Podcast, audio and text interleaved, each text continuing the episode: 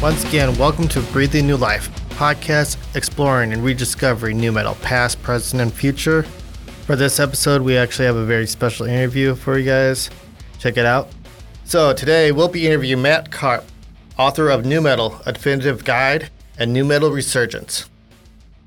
So, Matt, how about you give us a quick rundown of your history with Nu Metal and how it has impacted your life? Yeah, okay. Well, I'm 36 now, but I got into nu metal. Uh, I think it was the year 2000, so I was only 14, maybe a bit later than perhaps some some people. But so I missed that very early wave, you know, the, the, the late 90s part. Um, but yeah, basically, I was uh, a friend of mine. He had Korn's uh, "Follow the Leader" and Slipknot's self-titled debut, and I borrowed those. Uh, listened straight to Korn first, and um, yeah, I was just drawn in from the very first few seconds of the of uh, the first track, and from there, um, being in the UK, I was able to get Kerrang magazine every week, and of course, because nu metal was such a, a big thing all over uh, the musical scope, um, it was able. Was, that, that's all it featured. Nu metal bands, pretty much. Um, so yeah, luckily in my town, because of the mainstream power that nu metal possessed, I was able to pick up all the, the new CDs that was coming out. So 2000 had Chocolate Starfish, of course, by Limp Bizkit, White Pony by Deftones. And yeah, the basically the addiction was from their Kerrang uh, TV channel. They was just showing music video after music video. So I'd be around friends on for hours on end, just watching the videos and ringing up and voting for what was to come next. Um, and yeah, basically, it, the, the, whole love of music stemmed from listening to to Korn's "Follow the Leader." That was the album that got me into heavy music. Nice, yeah, that's that's a good one to kind of start it off with, and especially around that time in 2000. I mean, there were just so many good albums that were coming out, and is really kind of peaking. Uh, and I think that with "Follow the Leader," I, I think that was one that kind of really pushed it through the mainstream and really kind of got the whole genre. And then, of course, following that, you have Linkin Park, you know, with Hybrid Theory, and that blew up. So that's a great time to get started and get introduced into nu metal for sure, man. Um, so you know, with nu metal having such an impact on your life, um, you know, you you got these books out. What inspired and motivated you to start writing books on nu metal?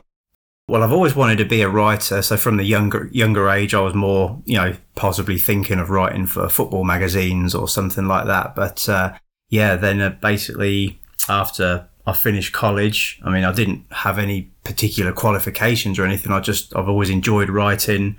And I always feel like you don't need to have a degree or anything in, in something if you, if you have the passion, uh, the knowledge and, and you want to work hard and do it. So in terms of the books, I did a couple of self-published books, um, just to sort of get my eye in, I guess. And then I did do a couple of versions of a what uh, the nu metal resurgence book, which, like I said, was also self-published. Which I only did like a handful of copies, but especially people in America seem to grasp that because obviously a lot of those bands uh, were from America, and I was able to get interviews with some of the musicians. And so, with the nu metal definitive guide, I was lucky enough to get a publishing deal at the back end of uh, would have been 2020 now and um, basically the publisher they have a, a set of uh, two series of books that they do, and then every so often, maybe once or twice a year, they'll they'll take on a different kind of book. And I was lucky enough that at the time I was considering doing another version of the nu metal book, and they wanted to take that one on, so I was able to go back, get more interviews, more content, uh, a lot more bands uh, in terms of biographies in there as well, and then also shine a light on the the new breed of bands that are coming through that are also been heavily influenced by a lot of the nu metal bands from the, the late 90s and early 2000s. All right. Uh, so, uh, how much work and research really went into your books? You know, how many approximately like how many hours of research did you have to do for the, for these books? Oh yeah, yeah, it was a lot. I mean, the nu metal book is 115,000 words, I think. Which I guess if you're actually holding the book in your hands, it doesn't look that much, but um, there was about 115,000 words just of content there. But I mean, a lot of it was sort of knowledge of of experience, witnessing things firsthand back in the in the during the the peak of the movement. Um, but of course, yeah, the internet is is a treasure trove of allowing all different sorts of research. So yeah, for the band biographies, obviously I was scouring various websites to, to make sure I get the information right on some of those that I'm, i was less familiar with. Um, the interviews they came fairly easy because a lot of the the, the the musicians that I featured in the books are, are regularly active online, so it's fairly easy to arrange the interviews, record them, and obviously I was I transcribe them then and put them into um, one solid piece rather than a question and answer platform. It was just a constant, you know, a whole piece, as if that musician was basically a, a, a small memoir, I guess, of the of, of the, that part of what we was talking about. Um, so yeah, the, in terms of the nu metal books, uh, so there was technically there's three volumes with the, the two resurgences before it. So that was a, probably five years of my of my life that I've spent working on those uh, actual books. So um, yeah, I just wanted to do the, th- the third one, effectively like a trilogy, I guess. To put a full stop, the publisher has said that potentially in the future he may want to go back and maybe do another update. But as far as I'm concerned, at the minute, those books are done now. I've sort of went up and up to date as far as I could uh, at that time. Nice. Yeah, and, and so you know it's really interesting. You know, get always getting interviews from the bands that are in the scene and, and getting their perspective and and just getting to get more of an insight on their end. and I'm sure that you, like you're saying, like you've had plenty of um, experiences in interviewing uh, musicians. So what I'm kind of curious about is uh, who have been some of your favorite bands or artists that you've interviewed in the past.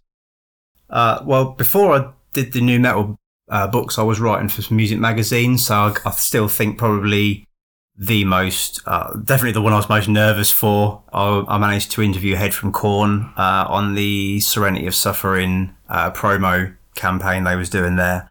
Basically, I fought the publisher, uh, the, the the editor of the magazine, to have Korn featured in there because it's a very diverse magazine that covers all areas of rock and metal. And actually, he felt at the time that Korn weren't relevant. And I, I was like, yes, they, they, they're still relevant. And um, so, yeah, I was basically given, he said, he, um, I spoke to the, the, the PR who was running the interviews, and they basically said, you know, interview, give us whoever you want. You can have Jonathan, Munky Ray, Fieldy.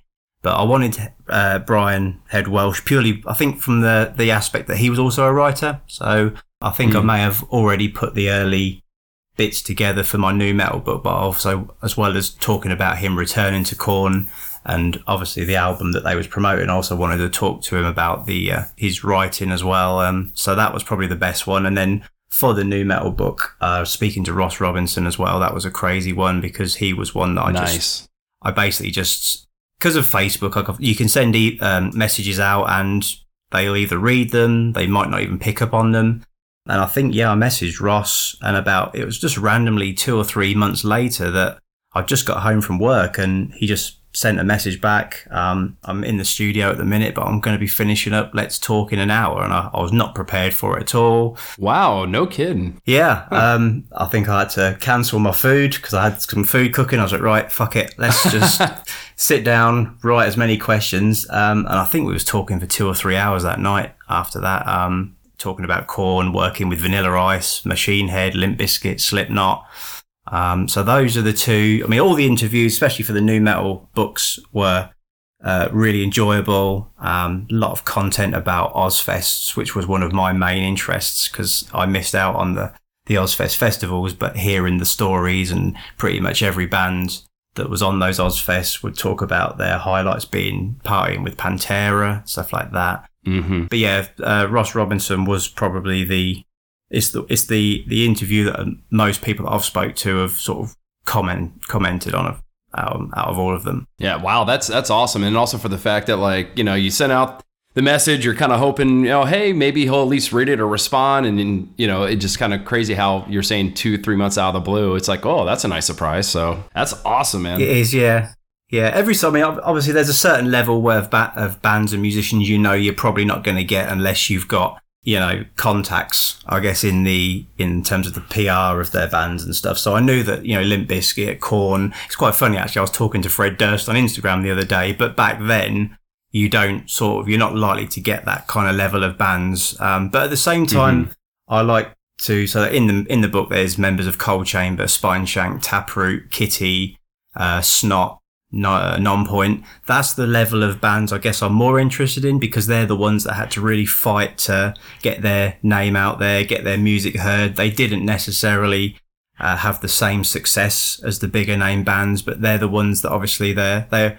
I'm not saying the bigger bands are not appreciative of what they've you know uh, done in terms of success, but the the middle level bands they really had to fight for for everything and, you know, possibly even change record labels and have some dips in the road there. And, but, you know, they, they still have great stories to tell and great music, of course. And, you know, definitely with like the, the lower, and I hate to put it in that sense, but like lower tier, yeah, you're absolutely right. They got to work harder. They're road warriors, you know, and then with more time, you know, being out on the road, it's just more experience. And then that also, I, I could see that where that might even make for like really good interviews because you kind of see them kind of go through the struggle and then also just kind of you know because some of them you know obviously achieve some point of success too. So yeah. and and i'm just kind of curious so like and i'm sure that this might have happened but have you ever had like an interview with a band like when they're just first kind of breaking out and, and they're you know they're kind of like still trying to prove themselves and, and get their sound out and then follow up a couple years later when they've kind of like you know hit success or have you had any any of those instances?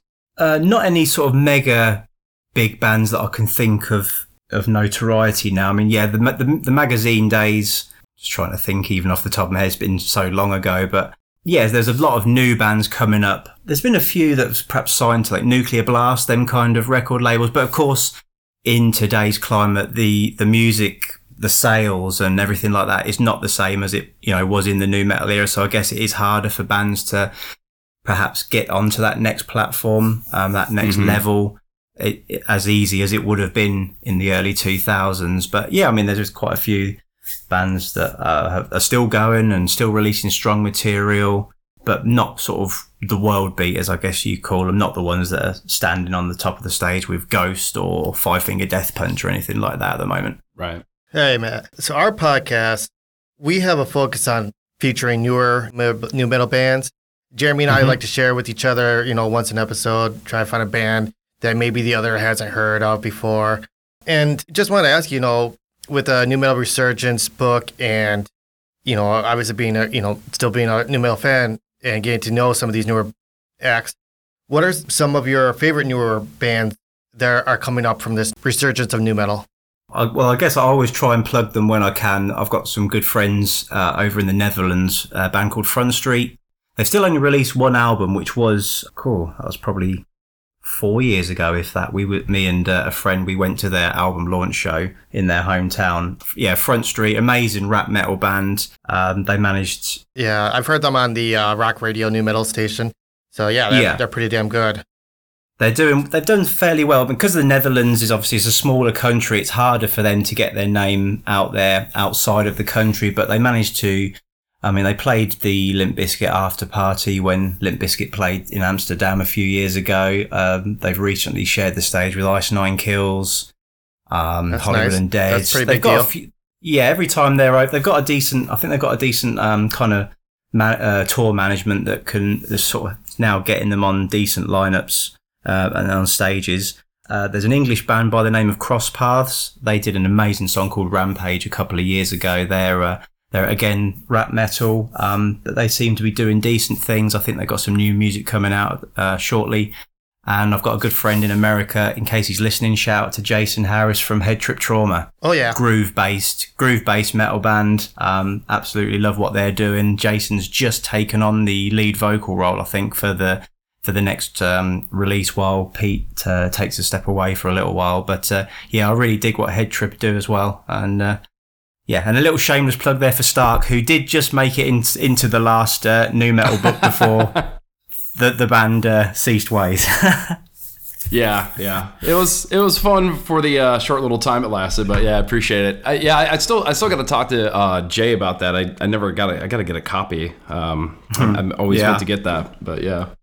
It's So- it's ironic because it's a, I think there's as with and, I, and I, again I know it's tough in in the the modern climate for even bands uh, coming up. You know, there's a lot of sacrifice and there's a lot of times where band members will have to move away from the band because they've got to focus on their work or family or anything. But I have noticed in the two or three volumes of the nu metal books I've done.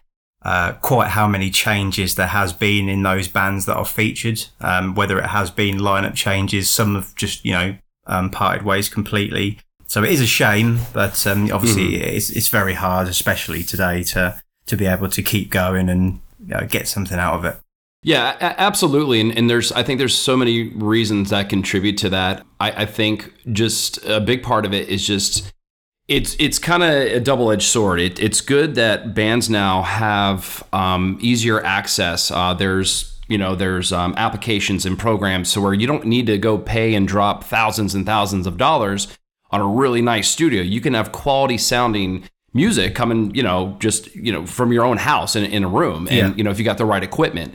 But with that being said, now it's just becoming this overly saturated. I mean, and you're just a click away anywhere on the internet for just finding a new band. You're one of so many now to where back in the day, I think, you know, just word of mouth, you know, solid shows to where like, you know, you had that rapport of being like that, you know, really good band live. And then you have that just, you know, pristine, like professional sounding CD where not a lot of us had that back in the early, you know, or late 90s to early 2000s. So, so it's good on one end, like I said, to where you know a lot of bands can can do that now, but now you're competing with so many others. But and and also you're right. I think just with the climate of you know the economy, you know, and then just for me personally, like I'm I'm 41, so when I first started getting into bands around 20.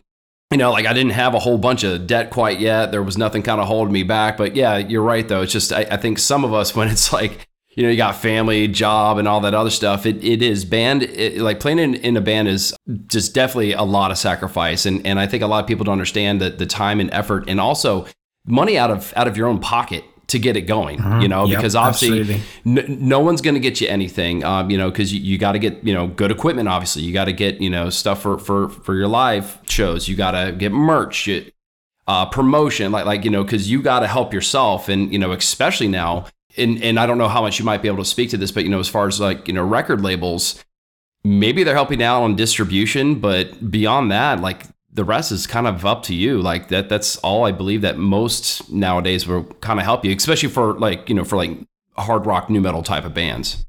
Yeah, definitely. Yeah. And I mean, th- again, it's been said for a long while that touring is the main way for even the bigger bands to make money now. Um, and in America, I mean, again, I've, I've seen, especially there's a, a very good scene in like Florida, in that sort of area. Uh, Head Trip, as I mentioned, are from, uh, think it was, is it North or North or South Carolina? so there's shows that they can get, but it's whether the crowds are in that in those areas, and if you're only perhaps playing to 50 people, okay, that's awesome that you're getting 50 people come and see your show, but if they're not paying buying any merch afterwards and stuff like that, then it is. Um, I, I imagine there is a lot of bands that are working on losses. Um, you know, consi- consistently going out on the road and playing shows, but probably not really making anything. So it's good if you can do it for the love um, of music but of course there is there is a degree of uh, of needing some sort of profit from it as well to be able to to maintain it going forward. Yeah, yeah, absolutely. So you know, and and, and I'm actually going to kind of go back a little bit here. I know that you were you know dropping some names, which absolutely that's 100% okay. Like if anything, you know, we want to like hear about you know newer bands and bands that are up and coming that we haven't heard of. So. Um, you know, we did a couple of episodes when we when Tom and I first started this uh, podcast. We were focusing on some European nu metal bands, but we're talking like the um, ones that have been around back in the day, like you know, Twin Method, Pleymo, um, which I think Pleymo is actually back now. I, God, I hope they are. They're one of my favorite nu metal bands. But um, what bands from Europe that you haven't mentioned yet uh, would you like to see get more recognition to where it's just outside of you know either England or, or Europe? Like like where like what bands you think deserve to kind of have that recognition like worldwide? I think off the top of my head, one that I've always had a real strong liking for. They were from Sweden, a band called Headplate. Oh yeah, we actually we Yeah. featured them in in our Europe in our European band episode. I am a really big fan of them. Yeah, I even like the the last uh, album they did in 2012 with the new. They had a different singer, but it was Mhm. actually a pretty good album. It wasn't really anything much like their early stuff, but Yeah. uh, I thought that that last album was really good. Yeah, they were really. I really loved the the album Delicate, which I think was their second one. Um, yeah, they were they were a killer band. Over my way, I'm just thinking uh, there was a good band in Ireland. They only did uh, two albums. A band called Cyclefly, um, Hmm. and on That's a new one on me too. yeah, uh, on the I think it was the second album, which they called was called Crave. They had a very small period of moderate moderate success, I guess. They had uh, a song called No Stress, which was on Kerrang, which I, I still love that song. And I'm not quite sure how it happened, but there's also a track on that album. So it was 2002 was Crave. Their debut album was called Generation Sap in 1999. Uh, but on Crave, they actually had a track called Karma Killer, which featured Chester from Linkin Park. Oh, that's awesome. Wow. Um, I mean, if you look, if I'm just looking on Spotify right now, so the actual album was released by Radioactive Records back then. So whether that was some kind of subsidiary of Warner, which Ch- uh, which Linkin Park was signed to, or how they got Chester on board for that song, I'm not quite sure. But I have got a friend who I think he does his own podcast, and I did. I do believe he did have a member of Cyclefly on there a little while ago. So whether he asked about that, I'm not sure. Um, but yeah, Cyclefly. If you've not, as you've not covered that band, uh, No Stress is the song that I'd advise to check out first, and then and then go from there. What's the name of your friend's podcast? You can plug it here. It's cool. cool. I was on it as well. I forgot. I, I, I Okay. was on it a few weeks ago now, but I can't remember now. I, there is one from uh, England that I've just started listening to. It's a couple of guys, you know, just all around our age. Uh, it's called Alive or just Blethering. Oh, okay. It's a it, it's a couple of guys. Just they they take a you know an album and they you know from the you know 90s 2000 era and um, they just talk about it. You know, they their first very first episode was on uh, Hybrid Theory by Linkin Park. hmm Yeah. That's kind of what I was, I was wondering if it happened to be that same podcast, but I guess not. No, it wasn't that one. Uh, Unhailed, it's called. Uh, it was David Fogarty who runs it. Uh, Unhailed, yeah. Yeah, and, and, and since we're on the uh, topic of podcasts, I was you know just kind of doing a little bit of digging into you know like like the books you've come out with, and um, I also saw that um, there was a Head for the Barricade podcast, and, and I do apologize. I- Is, is that still yep. going on? You you still uh, releasing content on that? It's not, no. Uh, me and a friend, Scott, we set that up. Uh, that was four or five years ago now. So we was just basically doing it out of my dad's shed. We was getting interviews. We had Sam from Limp Bizkit on there. We was at at the start. It was primarily new metal, but then we managed to get a few contacts who ran PR, and we was getting uh, different bands as well. So we had Billy Gray from Fozzy, Doc Coyle from Bad Wolves, Skindred, uh, Benji from Skindred. So we had some good guests on there, but it was pretty hard to maintain. I mean, Scott had a family um, and a new newborn baby coming up.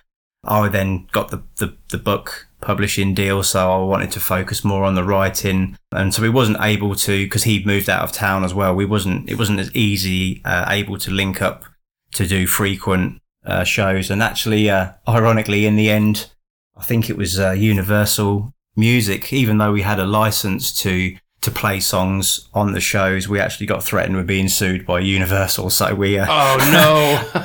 and out of, out of all the songs, the one that the, the one song that was that got us in trouble was Crazy Town's Butterfly. Out of everything we oh, played, Lord. oh jeez, man. so they basically gave us three strikes. So we did we cancelled the first show, which was what they asked for. Then they came back and asked for another one to be cancelled. So we took that one offline.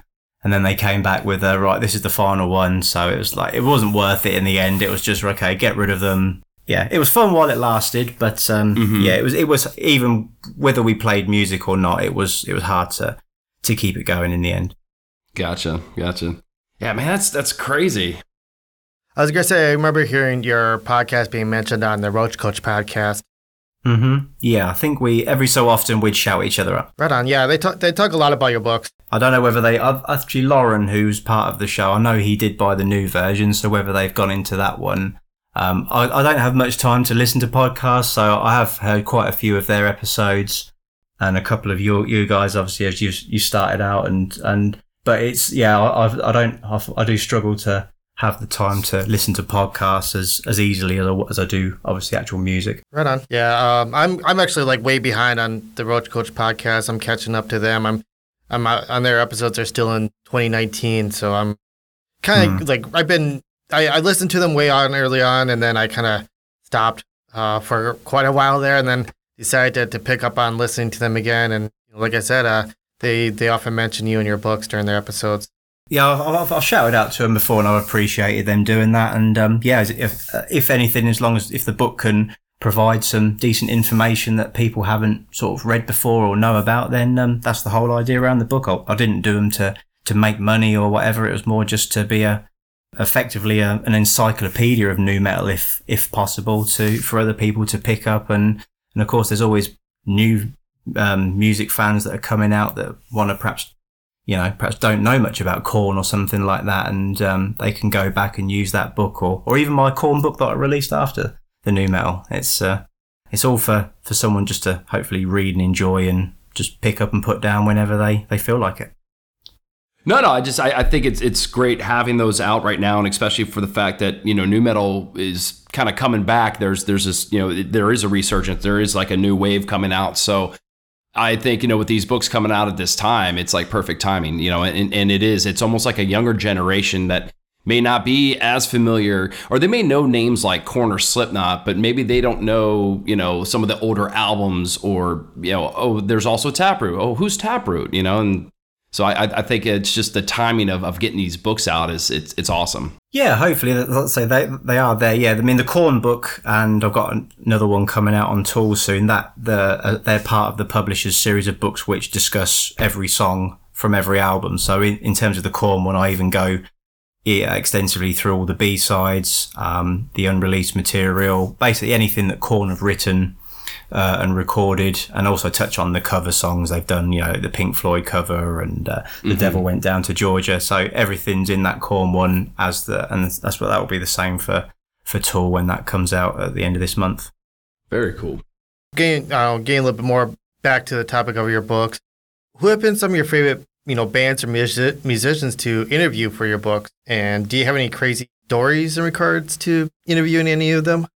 Yeah, I mean, I touched on Ross Robinson, so that was probably the, the biggest get for the for the nu metal book. Um, and there was also, I mean, Kevin uh, Jardine from Slaves on Dope. He we we spoke for a, a long time as well. Um, he's got a really great piece in the book.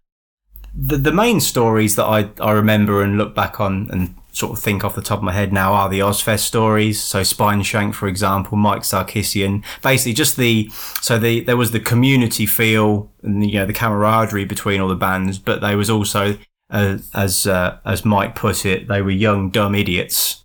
You put a load of young, dumb idiots on a tour, and what you expect to happen is going to be carnage. So all the pranks, um, and I think actually the, the best one thinking now, Mike, Mikey Doling was tell, uh, from Snot was talking about the, the infamous Lynn Strait prank, uh, when Limp Bizkit were playing. So they had the, the toilet bowl prop yeah. on the stage.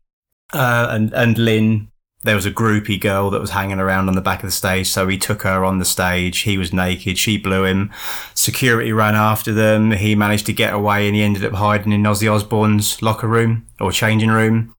Um, and Sharon basically covered for him and told told the police that he wasn't there, and they they they sort of got him out for that at that point. But they basically said to Lynn, you know, you've got to basically go and hold your hands up, and he was arrested, and I think he was taken to whether it was an on-site jail or something like that. And apparently, Mikey, I think he did say that there was due to be some kind of hearing at a later date. But of course, Lynn died in the in the car accident at the end of the before it even went to that. But that that actual story, obviously, of it happening on the stage in front of thousands and thousands of people, and yeah, and out of everywhere he could have gone, he went to Ozzy Osbourne's changing room. So that was uh, probably one of the highlights. But yeah, basically anything to do with Carnage on those Ozzfests and uh, all the stories with drinking and partying with Pantera.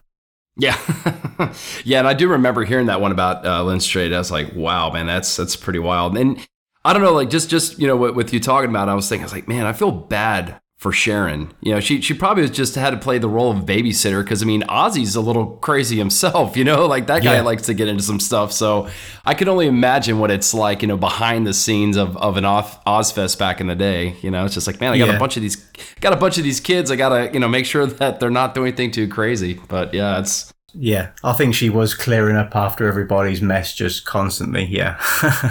yeah. so it's like, man, it's pretty wild, pretty wild. So awesome, man.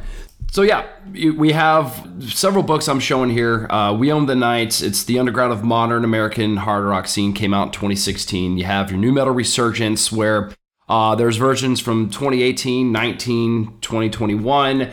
Uh, you got a, a book coming out. Um, actually, it's uh, here in a couple weeks. Uh, the every album, every song for Tool. I, I saw that that's Yep. coming out, right? Yeah, I've got that one, and then in three three months as well. I think I've got one up. Well, providing it's done in time, um, got one on Faith No More coming out as well. But yeah, Tool is the next one, twenty sixth of July, I think, something like that. Oh, that's great. And, and then, um, so it- it's available what Amazon.com, Google Books, Books a Million. Uh, is there is there any other sites that people can go and, and buy your books? Uh, yeah, so this is, these books, the publisher has global distribution. So in ter- I think the Tool one, it's out in the UK at the end of this month. There's a two month gap between America and the UK. Um, so I believe Tool should probably be, uh, September. But I know that Amazon America, you can pre-order it from there already. Um, just thinking of America, Barnes and Noble, they're also stocking them. I'm not sure about in the actual shops, but I know that on the on the websites. And then yeah, UK. If there's any UK listeners, uh, Amazon's probably the best place because I see they seem to do a lot of discounts on on those type of books. Uh, Waterstones, Australia, uh, Booktopia is the I think that's one of the leading books book uh, online book sites in Australia. They they have it, and yeah, basically Japan. Um, I'm not sure about actual websites, but it is available uh, pretty much most most countries uh, uh, around. Yeah, so luckily I was able to, or the publisher, I guess, has um, good distribution contacts. Good deal. Well, that's about all we have for you right now, Matt. Anything else you'd like to share with us or, or plug right now? Um, not not that I can think of off the top of my head, but thanks for having me on the show. Um, yeah, I mean, I, Hey, thanks for coming on, buddy. Yeah, nu metal is like I say, is is thriving. There's there's uh, so many. What uh, we was talking about earlier, like the lower level bands, they're getting vinyl pressings now, which is great to see. Mm-hmm. And yeah, it, it really is. It's coming back. I mean, all the big bands generally are still going, and they're still bringing out great music. Um, there's new bands coming through that have those same aesthetics, and yeah, it's just a great time to. Obviously, we can be nostalgic and think back to those late '90s and early 2000s, um, but also we're witnessing something now which is quite nice and fresh as well. All right, Matt. Well, yeah, again, appreciate your time. Uh, best of luck with all of your books that come out. Um, we'll be looking forward to seeing uh, more in the future as well. And uh, yeah, so everybody, Matt Karpe, be sure to check out his books. I, I think uh, we'll, we'll call it good here, buddy. We appreciate it. Yeah. Okay. Thanks, guys. Take care. Appreciate your time, Matt. All right, but Thank you. Cheers. Hey, you too. All right. Thanks once again for listening to our interview with Matt Karpe. And we have another interview episode coming up, probably in a few days here, hopefully. Make sure to check it out. And remember to keep it new. Yeah, Jeremy's not here to say it with me. Sorry. Peace.